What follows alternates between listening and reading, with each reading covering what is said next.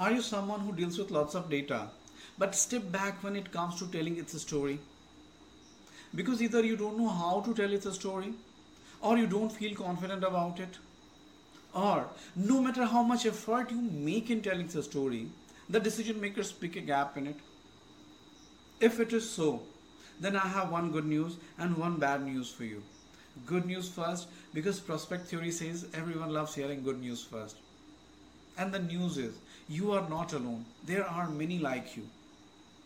Nearly 8 out of 10 people fear public speaking.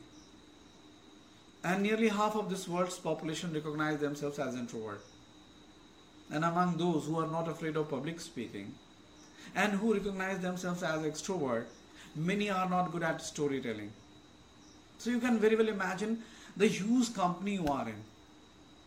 Now it's time for bad news. And the bad news is your existence in the organization where you are working is meaningless. Yes, I am making a statement. Your existence in the organization where you are working is meaningless.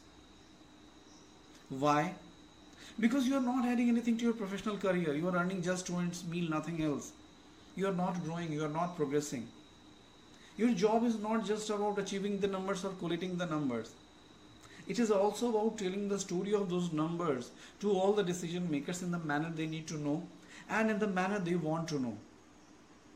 Your bosses are entitled to see the data in the form of numbers or in the form of chart and graphs. They are entitled to see the data in the form of discrete numbers or continuous numbers or categorical numbers. They are entitled to know where you were in the beginning, where you are now, and where you are headed to. That is why data storytelling is a very important skill to learn. One of my friends learned the lesson of data storytelling very hard way. One of his prospective employers asked him to send them a presentation detailing his plan of action and estimated numbers if he wants to get the job he was seeking with them. My friend gave me a call to discuss his plans and numbers. Some of his plans and numbers attached to them required generous management support to complete. So I cautioned him to put qualifiers along with those plans. But he had some other ideas. And as a result, within six months of his joining, he had to make space for someone else in the organization.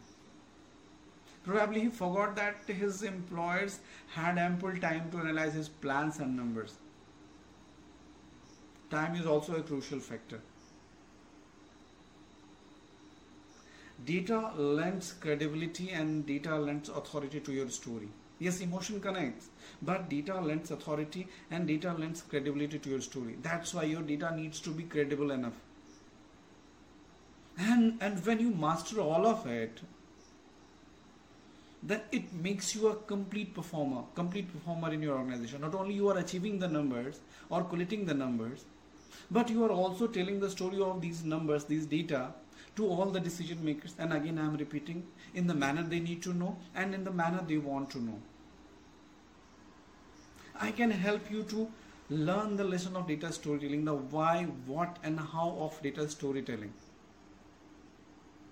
And for that, you can reach out to me at mukulbhartia at gmail.com.